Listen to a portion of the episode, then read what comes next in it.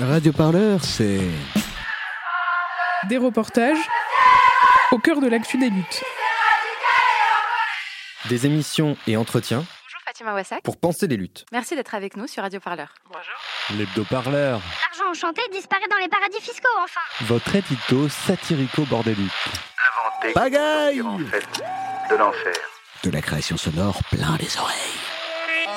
Pour aller, Partout, tout le temps. nous avons besoin de toi. Toi, Et toi Et toi aussi. alors faites un don. Sur radioparleur.net slash don. Et on sait, oui, on sait que tout le monde aime les coquelicots. Le gouvernement nous a encouragés à continuer en remettant une couche sur les néonicotinoïdes. Alors je vais vous dire, on n'est pas prêt de s'en aller. Hein Parce qu'on ne veut plus manger une, une nourriture qui soit infestée de produits chimiques de poison. On n'en veut plus. On est quand même libre de manger ce qu'on veut.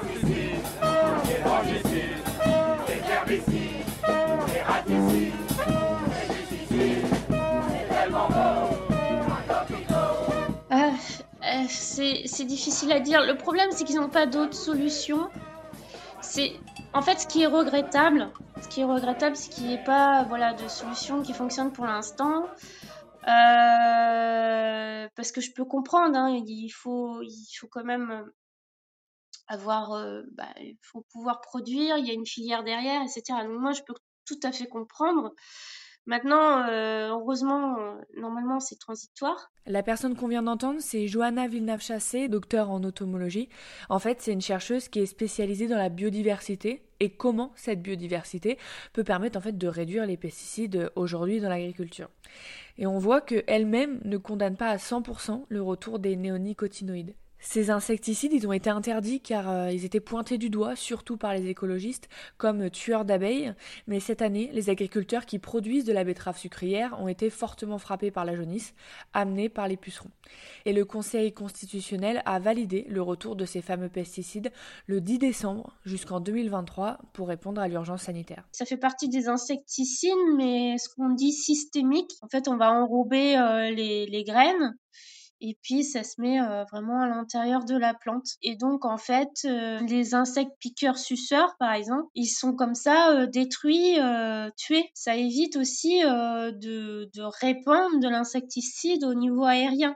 Mais ce qui pose aussi des soucis, c'est pour tous les autres insectes qui vont utiliser d'autres parties de la plante, comme les abeilles qui vont utiliser par exemple le pollen, donc euh, ou le nectar aussi. Ça pouvait être c'est toxique aussi pour les pollinisateurs ou même tous les insectes qui sont liés euh, de près à la plante. Il faut savoir que les néonicotinoïdes restent euh, à peu près au minimum deux ans dans le sol, donc il faut faire attention aussi à la culture qui va se qui va être euh, mise en place derrière. Et la pollinisation est très importante euh, pour l'agriculteur euh, aussi.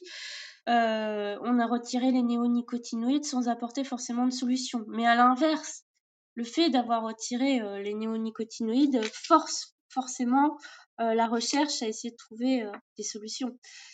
Donc c'est pas facile. En tout cas, c'est les agriculteurs qui, trinquent dans l'histoire. Et ces agriculteurs, on est allé les rencontrer.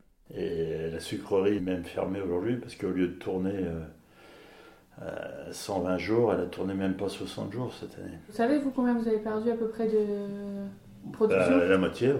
Essentiellement à cause de la jaunisse. Et on est le secteur euh, sans doute les, les plus touchés. Oui, la région aussi la plus touchée. Ouais, la région, la, plus tou- la région du Sud, ouais. Rémi cultive ses betteraves et céréales à Boulay-les-Bars, près d'Orléans.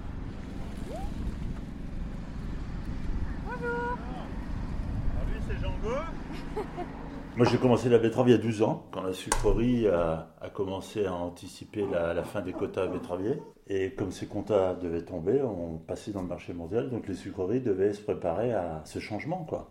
Hein. Et donc, ils ont ouvert euh, la production de betteraves à plus de producteurs pour augmenter les surfaces, pour qu'il y ait plus de betteraves de produites dans le même secteur, pour faire tourner l'usine plus longtemps pour pouvoir amortir les charges fixes. Donc, euh, en fait, je suis un betteravier, mais qui faisait pratiquement pas de sucre. J'ai fait un contrat de 2000 tonnes de production de, de une vingtaine d'hectares. J'avais 50 tonnes pour faire du sucre et 1950 tonnes pour faire autre chose que du sucre. Pour faire notamment de l'alcool, qui va par exemple dans le Ricard, euh, de l'alcool sur fin, qui va dans tous les parfums de la Cosmetic Valley, qui est entre Chartres, Chartres et Orléans. On a Dior, euh, L'Oréal. euh, on a découvert aussi l'utilisation euh, cette année qui sont les gels hydroalcooliques. Voilà. Et puis il y a une grosse partie aussi qui va dans, les, carburants. Donc euh, ces nouvelles débouchés ont permis euh, aux usines, et notamment à mon usine d'Artenay, de passer à, un fonctionnement de 60 jours par an, qui n'est pas grand-chose, à passer à plus de 100 jours, 120 jours, et pouvoir amortir les et, finalement garder l'usine. Euh, ça a permis de développer aussi la culture de betterave, de pouvoir importer une nouvelle culture sur, sur mon assolement et, et, sur mon exploitation. Du coup, vous, euh, vos parcelles sont derrière votre non. maison Non D'accord. J'ai juste deux hectares et demi qui sont derrière, et après c'est très dispersé Ouais. sur trois communes. Voilà. Je vais prendre une petite bête quand même, parce que... Oui. Il est passé où le...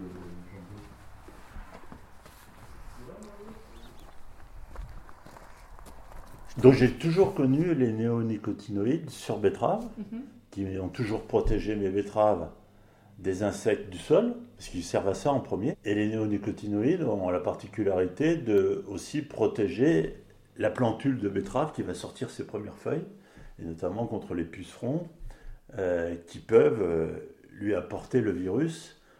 Et là, on s'aperçoit que cette année, c'est les virus, puisqu'il y a quatre virus, quatre virus de jaunisse di- différentes qui, qui, qui apporté sur la betterave.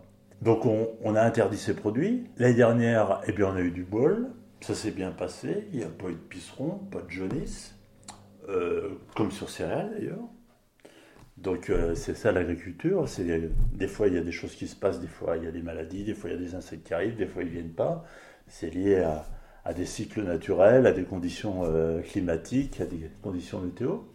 Et cette année, euh, bah, dès que les feuilles de, betterave sont sorties, il y a des pucerons qui sont arrivés de manière importante. Euh, même sans se baisser, on les voyait, tellement qu'ils étaient nombreux. Et on avait euh, trois insecticides possibles de pouvoir faire ce geste barrière, qui est de détruire le puceron pour pas avoir le, Et finalement, on s'est aperçu que, vu la pression de puceron qu'on avait, euh, ben, ces insecticides-là n'étaient pas assez puissants et complètement inefficaces. Et on s'est rapidement aperçu que, ou l'année dernière, j'avais 2 ou 3 mètres carrés sur 20 hectares où j'avais des betteraves jaunes qui avaient été piquées quand même par un virus. Cette année, j'étais incapable de trouver 3-4 betteraves ou des rondes betteraves qui n'étaient pas infestées par le, le virus. Ça pose la, la problématique plus générale au niveau de l'agriculture, c'est qu'aujourd'hui, on nous interdit euh, des gestes barrières sans qu'on ait d'alternative pour pouvoir euh, réagir. quoi. Ce, qui est, ce qui est frustrant, c'est d'avoir des solutions et de les interdire. Mm. quoi. Est-ce que les, les bonnes années de betterave ou vos autres cultures peuvent compenser la perte financière que vous avez euh, subie cette année à cause de la jaunisse? Alors c'est ça l'intérêt d'avoir beaucoup de cultures différenciées sur une exploitation. Euh, manque de bol, c'est que les autres cultures sont encore aussi pas, bah, pas bonnes. Quoi. Tout ce qui est céréales d'hiver, euh, c'est relativement catastrophique parce qu'on a eu des conditions à la même époque l'année dernière qui étaient très humides, où on a eu euh, beaucoup de pluie, qui a rendu les, les sols très humides et toutes les cultures qui étaient implantées ou qui n'étaient pas implantées ont, été pé- pénalisées. Euh, moi, pour cette année, été très pénalisé sur les blés, sur les blés durs, sur les colzas qui ont été même complètement détruits, où on a tout retourné. Pour que la, la culture de la betterave soit rentable pour moi, il, il faudrait que je fasse 80 tonnes et j'en fais même pas 60. quoi. Donc je, je, je, je perds de l'argent à avoir euh, travaillé euh, des choses qui peuvent arriver, mais pas dans des proportions co- comme ça. On peut pas perdre 50% de la récolte avec qu'un facteur.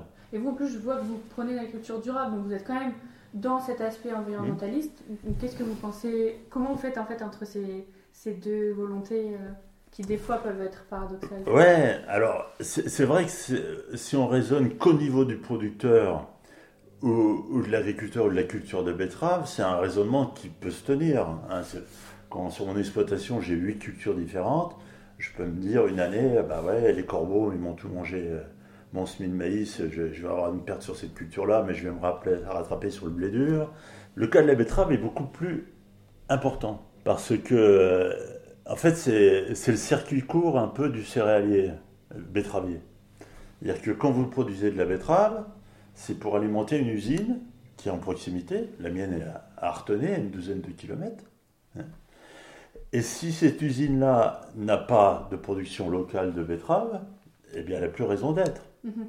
Donc cette usine va disparaître. L'année dernière, il y a quatre usines, euh, quatre sucreries en France qui ont disparu. Une fois que l'usine est disparue, vous ne pouvez plus faire de betterave. Ça a des conséquences à plus long terme. Ben oui, c'est toute une filière. C'est si l'année prochaine on dit bah non, vous n'aurez pas les insecticides pour protéger votre culture de betterave, sachant que c'est une culture où la rentabilité est, aujourd'hui un peu, un, peu, un peu limite, eh bien les gens, les agriculteurs vont dire bah moi j'arrête la culture de betterave. Si vous avez 50% des agriculteurs dans la plaine me disent moi je ne prends pas de risque de voir ma culture détruite par un, par un virus, je ne fais pas de betterave l'année prochaine, l'usine n'a plus de raison d'être. Et puis on n'a plus qu'à prendre bah, du sucre ailleurs et on devient dépendant bah, d'autres pays qui, eux, vont vous, vendre du sucre en France, mais avec des betteraves protégées avec des néonicotinoïdes. Oui, bah oui ça va revenir. Voilà. Et si vous étiez mieux euh, rémunéré, est-ce que ça vous permettrait d'avoir moins cette pression du rendement sur les épaules? Parce que j'ai l'impression qu'aujourd'hui, euh, les agriculteurs, qu'ils soient conventionnels ou bio, n'importe, ils ont quand même une certaine pression du rendement, bah, évidemment pour vivre, pour manger comme tout le monde, hein, bah, pression du salaire. Est-ce que si vous étiez mieux rémunéré, ça vous permettrait justement de vous enlever un peu de poids sur ces épaules-là? Eh bien, eh, c'est évident. Euh, cette année, on a encore montré des chiffres où euh, vous avez globalement un tiers des agriculteurs qui perdent de l'argent à travailler. Vous avez un autre tiers d'agriculteurs qui gagnent entre 0 et 20 000 euros par an. C'est-à-dire qu'ils sont en dessous du SMIC. Ça ne me permet pas d'être serein. En plus, euh, nous tombent dessus des réglementations que l'on ne comprend pas. Le problème, c'est que on nous impose ces demandes qui sont demandées par la société, mais le problème, c'est qu'on ne peut pas leur répondre. Mm. et en plus, on ne peut pas expliquer pourquoi on ne peut pas aller par là. Et c'est des messages aussi qui sont très urbains. Hein, c'est-à-dire que c'est souvent la ville qui impose. Et évidemment, le retour des néonicotinoïdes est un compromis. Mm-hmm. Hein. C'est-à-dire qu'on le autorise pendant trois ans, le temps qu'on euh, puisse trouver des solutions alternatives.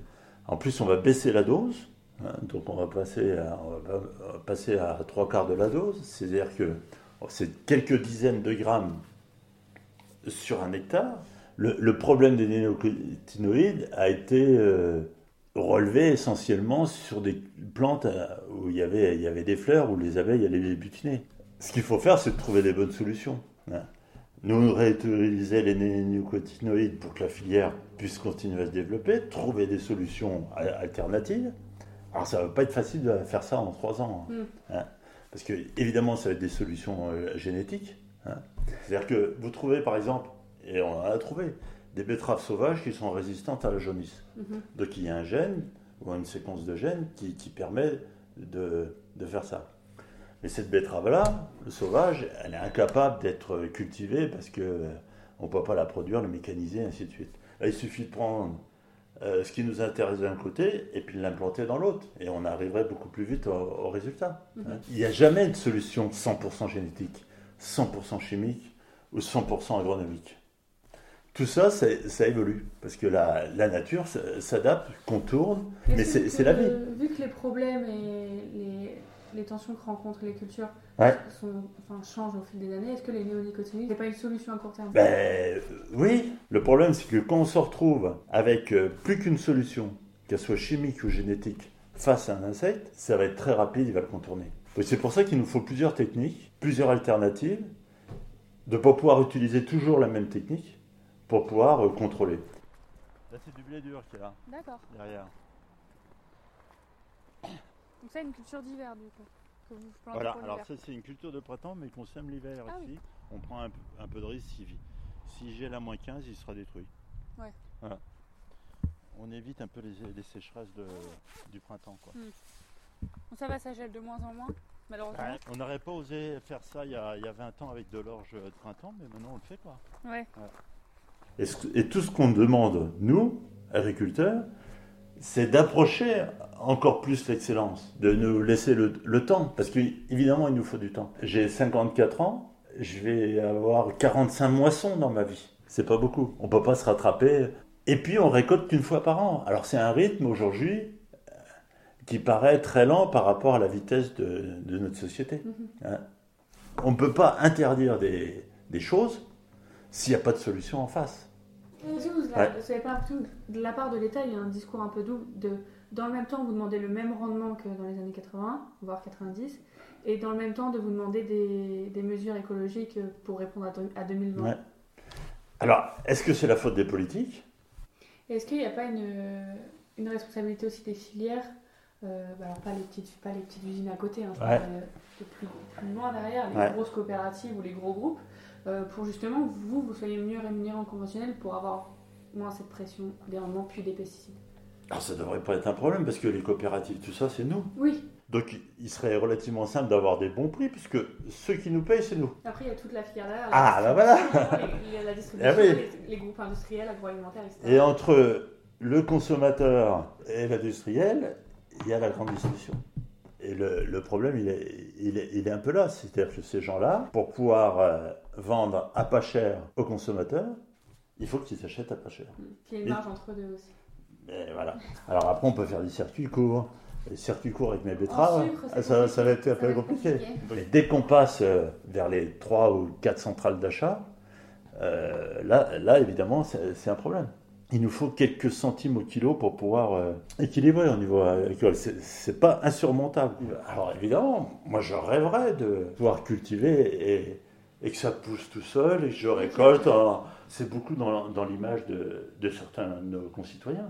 Et ça, je comprends tout à fait les, euh, le citoyen qui nous dit euh, bah si, c'est comme ça que vous devez faire parce que c'est dangereux, c'est cancérigène, c'est ainsi de suite. Je le comprends parce que c'est les seules informations que j'ai. Mm.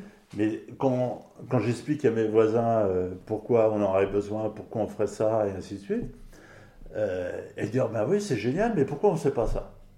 Le problème, c'est qu'on n'arrive pas à, le faire passer à travers les médias. Mm. Ah oui, d'accord. C'est une graminée euh, adventice, c'est une mauvaise herbe, hein, c'est de la pelouse, vous voyez, c'est plein de maladies. Là, vous avez de la rhincosporio sur de l'orge. Est-ce que tous ces soucis avec euh, tout, ce qu'on- tout ce dont on a parlé avec Ouais. la filière euh, betterave sucrière, est-ce que des fois ça vous donne pas envie de juste arrêter de faire de la betterave sucrière? Ah ben, Il y en a beaucoup qui ont arrêté, ouais. Mm. C'était pas une culture qui allait me faire gagner beaucoup plus d'argent que du maïs, par exemple. Donc, la décision qui, qui m'a aidé à, à rentrer dans la filière, c'était de sauver un peu l'usine aussi. Mhm. C'est de se garder un débouché local euh, et d'avoir une culture supplémentaire. Ça, c'est des choses qui sont importantes parce qu'aujourd'hui, il y a des cultures qui disparaissent en France. Par exemple, le colza, en 5 ans, la surface a été divisée par 3. Ouais, Ça réduit la diversité des cultures sur les sols. Ah, voilà, c'est parce qu'il y a des impasses par rapport à des insectes qu'on n'arrive plus à contrôler et qui peuvent vous détruire la culture. Sur une exploitation, on n'aura pas les mêmes solutions en fonction des parcelles et des types de sol. Il n'y a rien Il n'y d'écrit. a avec-. Ouais, il n'y a, rien d'écrit, c'est jamais pareil. C'est-à-dire que euh, le parasite qu'on a eu l'année d'avant et qu'on va faire attention, et puis finalement c'est un autre qui arrive, c'est euh, bah, c'est le charme du métier. C'est le charme du métier, de pouvoir raisonner, de s'adapter en permanence.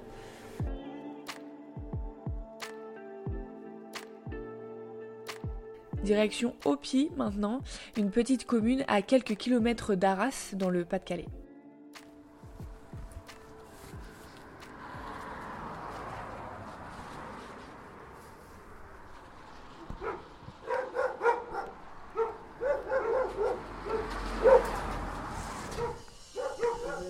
Bonjour. Ça va bien et vous Bah oui, bonsoir, bonjour.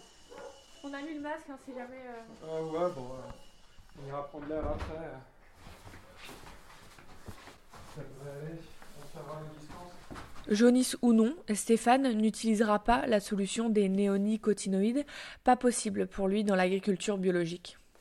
Je suis double actif, je suis médecin, je suis urgentiste. euh, Et je, je... Vous arrivez à combiner les deux Ouais, ah bah ouais, il faut ça- il faut s'organiser, c'est tout. Et c'est par choix ou c'est parce que vous avez hérité de, des, des terres, etc. Ah non, non, c'est un choix, hein, sinon euh, j'aurais, j'aurais vendu la ferme et puis... euh, Non, non, non, non, non, c'est... Ouais, ouais, effectivement, c'est un choix. C'est justement parce que j'avais l'opportunité de convertir la ferme en bio, enfin travailler différemment de ce que c'était euh, auparavant que, que je l'ai fait. hein. On a repris avec mon frère qui est décédé là il y a quelques mois. On s'est installé en 2015, on a repris le- les, les- les fermes de mes grands-parents, de nos grands-parents en fait, maternels et paternels, qu'on a, qu'on a fusionné. Ah, ça, fait, ça fait une dizaine d'années au moins qu'on traîne euh, nos gâtres dans la ferme et qu'on on a commencé à convertir avant, avant la reprise de la ferme.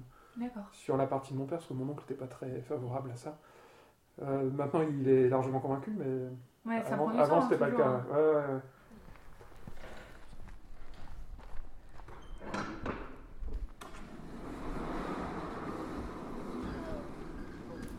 Le cahier des charges de l'agriculture biologique m'interdit strictement d'utiliser euh, des insecticides ou en tout cas des produits phytosanitaires de synthèse. euh, a fortiori des insecticides de, de, de type néonicotinoïdes. Très concrètement, si j'étais pas en bio, je pense que je les utiliserais pas, ou alors j'abandonnerais je, la culture de la betterave sucrière. Enfin bref, il y a plusieurs contraintes. Le souci, c'est que moi, de mon point de vue, la filière betterave sucrière conventionnelle, euh, qui est contrainte et qui contraint ses producteurs à, avoir des procédés qui ne peuvent pas se passer des néonicotinoïdes. Toutes les solutions euh, proposées par le conventionnel, elles, elles restent très largement euh, appuyées sur le chimique. Euh, parce que d'une part, c'est un levier qui coûte pas cher et qui est facile à appliquer. Mm. Euh, la rançon du succès de ces molécules-là, c'est qu'elles sont tellement efficaces qu'elles agissent sur euh, tous les insectes mm. et pas seulement les insectes concernés qui sont les ravageurs de culture, notamment le puceron, qui, qui va inoculer à la betterave le, le, le virus de la jaunisse. La filière du sucre de betterave française est, est la filière la plus forte en Europe, enfin en tout cas on, a l'industrie euh, la, plus forte en Europe. Néanmoins, le sucre de betterave, il n'est pas concurrentiel au niveau international sur le marché mondial du sucre par rapport au, sucre de, de, canne. Parce que euh, la canne à sucre, ça pousse très vite, c'est pas très compliqué à récolter, c'est plus facile à valoriser. Euh, c'est dans des, dans des zones où, la culture est vraiment extensive, avec des milliers d'hectares, voire des dizaines de milliers d'hectares euh, d'un seul tenant. Dans des pays où la rémunération, en tout cas la considération sociale pour les travailleurs, elle est bien moindre. Ils ont des volumes tels qu'ils peuvent exporter. Enfin, je veux dire, euh, on arrive sur un marché où on n'arrive pas à valoriser, à augmenter le prix d'achat payé aux producteurs plus que ce qu'il est actuellement. Et ça a été encore euh, aggravé par le fait de la, fin des quotas en, en 2016-2017, euh, qui, qui, imposait un prix, euh, un prix plancher, et qui, donc maintenant ce prix-là n'existe plus. Dans la région Hauts-de-France, la culture de betterave, ça a toujours été considéré, jusqu'à ces dernières années, comme une culture à haute valeur ajoutée. C'est-à-dire que ça, ça, ça, nécessitait euh, des soins, des travaux, plus qu'un plus qu'un champ de céréales. Mais ça rapporte plus. Là, on, on, est, on est plus là-dedans, parce que ça demande toujours autant de travail, mais ça rapporte beaucoup moins. Mm. Cette crise-là, ou ce fait-là, arrive dans un contexte où, alors comme je disais, le sucre est très bas, euh, les, les, gens gagnent moins, et en plus, pour valoriser, il faut produire beaucoup pour gagner, oui. euh, pour gagner euh, normalement.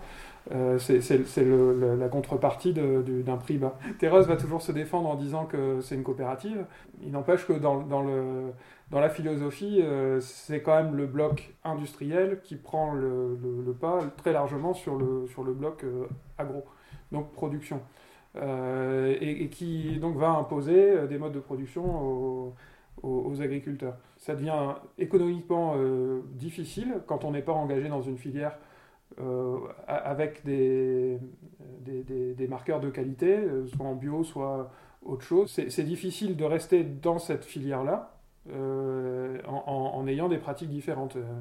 Voilà, les, gens ont trop peur de perdre du rendement et donc du revenu. Ce qui fait que quand on est jeune, installé avec des charges qui sont liées au remboursement des coûts d'installation, qui sont de toute façon énormes, quelle que soit la taille de la structure, et qu'on s'engage dans une production de, n'importe quel produit, euh, se dire qu'on va faire l'impasse sur euh, une intervention phytosanitaire, euh, si, on fait ça, en étant en conventionnel, on dort vraiment pas bien. Il y, a le système économique dans lequel le, monde agricole euh, évolue et, pour lequel il produit, et, puis il y a aussi la charge mentale. Et la charge mentale, c'est c'est dans le monde agricole ce que va dire le voisin. Il ne faut pas faire différemment des autres, sinon euh, on est un uluberlu, on est un... Enfin bref, il y a plein de qualificatifs. Euh, mais la charge mentale, elle est aussi de d'assurer euh, la, la, survie de sa structure quoi, et, pas... de s'assurer un, un, revenu. Quoi. Ils sont pas forcément euh, soutenus par la filière pour euh, changer de système non plus. Ben non, puisque la filière, je reviens sur Tereos notamment, j'étais, en fait je suis adhérent chez Tereos, je suis adhérent coopérateur chez Tereos, euh, j'ai repris les engagements euh, de mon père et de mon oncle. Le souci, c'est que je reçois encore les messages adressés aux producteurs en conventionnel, et dans ces messages-là, c'est euh, grande victoire, on a, obtenu euh, la réautorisation des néonicotinoïdes, et puis des, conseils techniques sur l'irrigation des betteraves. Alors, s'il y a un truc qui me paraît encore plus aberrant que l'irrigation sur d'autres cultures, c'est l'irrigation sur les betteraves. Mais on a l'impression d'un système qui, s'emballe et qui s'auto-entraîne, et qui est plus capable de s'arrêter et de se poser pour réfléchir.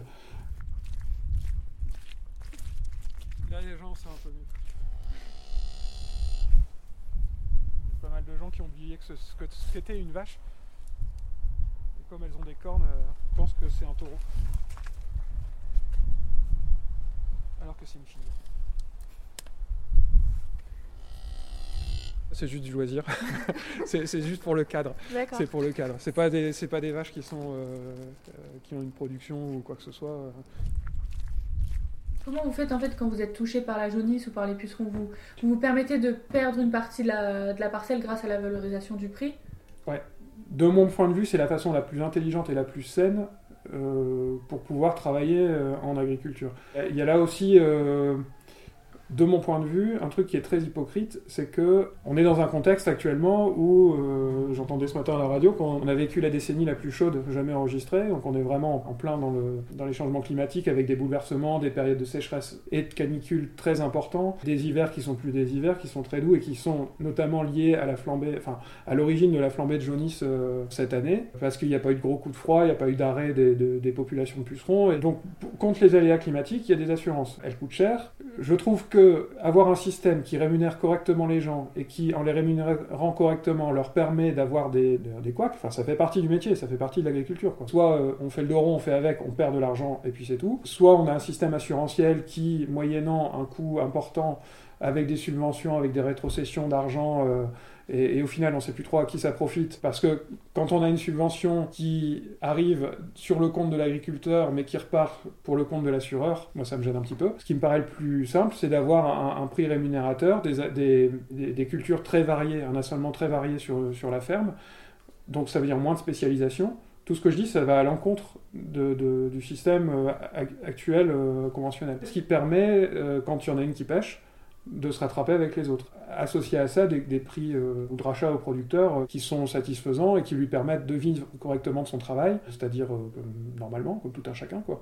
Parce qu'en plus de ça, on a quand même, bio ou pas, on est aussi face à des fluctuations des prix dans- sûr. du marché. Je pense que même la filière en tant que telle aurait tout intérêt à s'orienter vers un système qui est moins gourmand en intrants, moins gourmand en produits phytosanitaires, ou qui éventuellement essaie de s'en passer, parce que effectivement, ça, ça, moi, le fait de produire en bio, ça m'a rendu euh, une autonomie, donc une indépendance, donc une autonomie euh, incroyable. Enfin, je veux dire, j'ai quasiment plus aucune charge en intrants. Alors, j'ai un, parti pris euh, environnementaliste. Donc, la biodiversité, elle a de l'importance. C'est ça que quel que vous soit Est-ce que vous faites des, des Oui. techniques en plus du cahier des charges du label? Pour justement ce parti pris euh, environnemental Euh, oui, oui, oui, oui. J'ai des parcelles en agroforesterie. Je- J'entends le développer encore. On, va, on peut y aller faire un tour. euh, et salir un peu vos chaussures. mais- On peut déjà avoir, avoir une idée. On va aller jeter un œil là-bas euh, sur, euh, sur des rangées d'arbres que j'ai mis. J'ai j'ai replanté un verger haute tige. Il y, a, il y a quelques années qui commence à, à ressembler à quelque chose. Pourquoi on fait de l'agroforesterie quand on est un agriculteur, c'est-à-dire planter des arbres autour et dans les Alors normalement, quand on est agriculteur, on coupe les arbres qui sont dans les parcelles pour avoir plus de place et produire plus. Euh, En agriculture biologique ou dans d'autres systèmes où on essaie de réfléchir un petit peu différemment, clairement, euh, le- le- le- les arbres, enfin des rangées d'arbres, que ce soit des haies ou, des alignements d'arbres, ils contribuent à protéger la culture euh, en place de, de- des agressions du vent.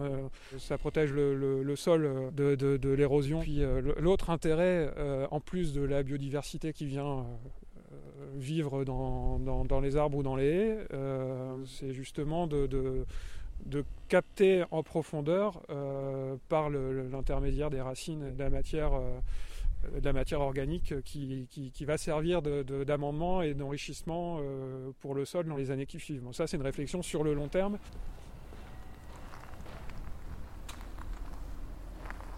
Autour de mes champs, je mets des bandes enherbées. Dans mes champs, je mets des bandes enherbées. Ah oui, il y a les petits. Les bandes enherbées, donc des bandes d'herbes plantées dans le champ. Ouais, bah ça c'est une des bandes enherbées dont je parlais. Donc celle-là, elle est un petit peu souffert, elle a été un peu, euh, un peu rétrécie, elle est moins large que, que ce qu'elle était euh, initialement, mais bon, peu importe, hein, c'est pas l'important, c'est qu'elle soit là. Alors au- autour, les bandes enherbées, elles me servent euh, au-delà de faire râler les voisins parce que ça fait des graines. Et puis voilà. Euh, ça, ça me permet de, aussi de me protéger de, de un peu plus de pollution éventuelle sur des cultures. euh, en tout cas, euh, une surface non cultivée dans une parcelle, euh, elle représente euh, un, un gîte, c'est un abri pour, les, pour, pour tous les insectes, toute la faune en général, et a fortiori pour la faune, auxi- pour la faune auxiliaire. La faune auxiliaire, donc celle qui concurrence naturellement les nuisibles comme les pucerons par exemple. Et vous avez quoi comme culture à côté de la betterave justement pour parler des cultures associées? Je mets de la luzerne. Euh, c'est c'est une plante qui s'enracine très profondément, qui est fauchée plusieurs fois par an, et qui donc fait une concurrence euh, très importante au- à, certains, à certains adventices euh, vivaces, notamment le chardon. Après deux années de luzerne, euh, je n'ai pas de désherbage dans, dans la culture suivante. quoi. Mais c'est comme ça que vous, pas. vous devenez indépendant des intrants. Voilà, parce que- ce qui veut dire que la, la luzerne, ou même, mais, il y a d'autres leviers agronomiques, mais en tout cas, toutes les techniques euh, agronomiques ou euh, le- les, cultures qu'on ne voit pas en conventionnel, c'est c'est des choses qui permettent de ne pas avoir à investir dans, alors dans des produits phytosanitaires pour désherber. Ça, ça va de soi parce qu'en bio, ça n'existe pas, enfin, c'est pas autorisé. Euh, et, puis, euh, ça me permet aussi d'économiser du temps de travail, de désherbage, euh, ou mécanique ou manuel. C'est tout, hein, je peux faire de l'agriculture à la pépère en, respectant strictement le cahier des charges de l'agriculture biologique et ça va très bien se passer. Sauf que j'aurai un système probablement moins performant, avec moins de contraintes, hein, parce que les bandes enherbées, il faut quand même de temps en temps les faucher, les arbres, il faut un peu les tailler. le- le rendement est moindre, évidemment parce que j'ai semé plus tard, parce que, mais ça c'est un levier euh, agronomique. Le semis plus tardif, il me permet d'être moins exposé au, à, la, à la- à la jaunisse. Elle est dans un sol qui est déjà réchauffé, parce qu'en conventionnel, on, on sème dans le, dans le secteur un mois avant ce que j'ai fait. Euh, donc euh, sol plus froid, pousse plus lente. Moi, ce que j'ai fait, c'est semer des petites parcelles avec des bandes enherbées, avec, alors là c'était comme ça, mais c'était dans ma parcelle d'agroforesterie, avec des autour euh, avec des structures qui n'existent pas dans les champs conventionnels, qui permettent justement d'accueillir la, la- la faune euh, tout venant, de la biodiversité, et en particulier de la faune auxiliaire, donc de- des- des insectes qui vont combattre les insectes qui sont euh, ravageurs ou prédateurs de mes cultures. C'est les coccinelles, c'est les cirfes, il y a, il y a- il y a- il y a plein d'insectes et, et leurs larves qui sont euh, qui qui consomment euh, énormément pucerons. Les céréales secondaires, elles sont en train de disparaître. Là où, par ici, dans le secteur où on faisait euh, de l'escourgeon, du colza, euh, de l'orge de, printemps, euh, des cultures, des cultures qui sont moins intéressantes, mais qui sont indispensables d'un point de vue agronomique, sur des parcelles qui sont de plus en plus grandes, une parcelle de 50 hectares dans laquelle il y a de la betterave sucrière, et que de la betterave sucrière, rien d'autre, Co- comment on peut imaginer qu'il y ait que autre chose que des, des- des insectes ravageurs. Oui, ça se voilà, c'est tout. Il y a Un terme de, enfin, une biodiversité, euh, un milieu équilibré, c'est un milieu dans lequel euh, on a de tout. Cohabitation. Voilà, et, et autant de, ra- de ravageurs que de prédateurs, et le système s'équilibre. Euh, C'est tout. C'est pas. C'est le principe de la biodiversité. bah, c'est le principe de la vie simplement. Oui. C'est- même pas, c'est même pas, euh, euh, c'est même pas plus compliqué que ça. Et il faut, il faut réussir à s'approcher le plus possible en étant, euh, en, en gardant un souci de performance Mhm. quand même, performance de production et performance économique, mais en, en- tombant pas dans des excès où, euh, en gros, ici les conventionnels ils considèrent qu'ils sont mauvais s'ils font moins de 100 quintaux de, enfin 10 tonnes de blé à l'hectare, s'ils font moins de, de 90 tonnes de betterave à l'hectare c'est c'est des choses qui sont, qui sont simplement pas naturelles. Enfin, donc, euh, tout, ce qu'on fait pour arriver, euh, pour arriver à des productions euh, telles, c'est rajouter euh, des intrants qui sont, qui sont des produits chimiques. Le, le- le- seul moyen de, de contourner ça, c'est de, rémunérer mieux les producteurs et de les rémunérer aussi sur des pratiques qui sont vertueuses, pas seulement pour le monde agricole, mais qui sont vertueuses pour la société. On est passé à côté. Et, on est encore plus en train de passer à côté parce que euh, euh, le, gouvernement actuel est en train de, favoriser euh, la, certification euh, HVE, haute valeur environnementale, euh, qui règle pas du tout ce problème euh, d'usage de produits phytosanitaires et qui, qui, qui engage pas les gens vers un virage euh, agroécologique. Enfin, L'agro-industrie représente un poids euh, conséquent euh, et c'est la voix qu'on entend le plus, hein, parce que c'est aussi, euh, aussi la voix qui est portée par le syndicat majoritaire. La FNSEA, donc Fédération nationale des syndicats d'exploitants agricoles. Et donc c'est compliqué. Enfin, c'est en tout cas ce syndicat-là qui a l'oreille de, quel que soit euh, le bord politique, euh, qui a l'oreille des, des- des ministères successifs euh, à l'agriculture. Le, le problème de la jaunisse, euh, c'est que ça, ça a permis de. On éclaire un problème, mais on voit pas ceux qui sont autour. Le problème de la betterave sucrière dans les années à venir, si le, le, le, changement climatique garde la dynamique qu'on observe depuis, euh, depuis une dizaine d'années, et a fortiori encore depuis 4 ou 5 ans, je rappelle simplement que moi, je me suis installé en 2015. Depuis 2015, je n'ai pas connu une année météorologique normale. Oui. Il y a toujours eu, euh, il y a toujours eu euh, des, des, épisodes. Euh, 2016, on a eu un printemps euh, très chaud, très sec. 2000, 2015, pardon. 2016, on a eu des orages au mois de juin qui ont ravagé la moitié des céréales. Il fallait, ça a été traité encore plus vu la pression. Euh, et puis, puis les années suivantes, c'était des canicules et des périodes de sécheresse très longues et ou des hivers qui ressemblent pas à des hivers, doux, mais ouais. qui ressemblent à des, à des moussons. Quoi. Euh, en plus d'être très doux. Je pense que l'enjeu pour la betterave sucrière, c'est de réfléchir à sélectionner des variétés qui vont être tolérantes à la jaunisse, euh, bah, ce sera tant mieux quoi, si on a des variétés tolérantes à la jaunisse, à condition qu'elles ne soient pas euh, issues de filières OGM euh, brevetées qui coûtent encore plus cher et qui rapportent aux gens qui les produisent. Enfin, ça, mais je ne veux pas être dépendant de gens qui vont produire des choses qui ne soient pas reproductibles. Je pense que c'est une partie de l'avenir, mais il faut aussi modifier les pratiques, agronomiques. Il va falloir aussi se poser la question de com- comment on fait pour cultiver de la betterave, pour semer et faire germer et faire pousser de la betterave dans un printemps qui est très qui est pas favorable à la pousse de la betterave. quoi. Là, c'est vraiment problématique. Ouais. Ça- Là, ça les va- néonicotinoïdes, ils pourront bah, rien les y faire. néonicotinoïdes, ça, ça servira à rien du tout. Et je- je- simplement, 2018-2019, hein, les, les rendements de betterave ont été euh, historiquement faibles, moins que cette année, parce que cette année, on a un cumul de, de- de plusieurs facteurs, Mhm. mais le- le- les années précédentes, c'était lié au fait de la sécheresse et de la- des, des périodes de canicule. Euh, La betterave, elle n'est pas prévue pour résister à des températures de 40 degrés. Quoi. Là, cette année, on a désherbé les betteraves sucrières euh, avec l'équipe de saisonniers à la main euh, au mois de, à la fin mai. Et le 25 mai, on avait quasiment 30 degrés. Oui. Enfin, c'est inimaginable. hein. C'est absolument inimaginable hein, dans un sol qui était déjà bien sec. Et c'est des phénomènes qui s'exacerbent euh, et qu'il faut réussir à contourner autrement qu'en étant, euh, en étant euh, passif ou, ou- ou en mettant toute la- sa, sa foi et sa confiance dans, dans- dans la chimie. Parce que Mm. là, pour le coup, c'est pas la chimie qui va. Enfin, c'est- vraiment considérer- enfin, prendre le problème par le, le- le petit bout de la lorgnette que de dire que les nicotinoïdes vont sauver les, vont sauver les producteurs. Euh, C'est pas. euh, J'ai un collègue avec qui j'ai discuté, justement, euh, l'année où, en 2018, quand j'ai eu euh, cette attaque de noctuelle sur les betteraves rouges, il avait un champ de- d'endives euh, juste en face. Et il m'a dit, euh, sur un ton euh, un peu moqueur, mais euh, gentil, quoi, il m'a dit, eh ben, quand on est en bio, il faut savoir aimer toute la biodiversité. Quoi. Si, si on accepte de travailler avec la nature, il faut accepter des fois que ben, on, on perde. D'ailleurs, le plus gros, c'est un taureau ou c'est une vache Ah, Même lui, il sait pas. Ouais, non, c'est une vache. Mais alors, c'est que les autres font tout.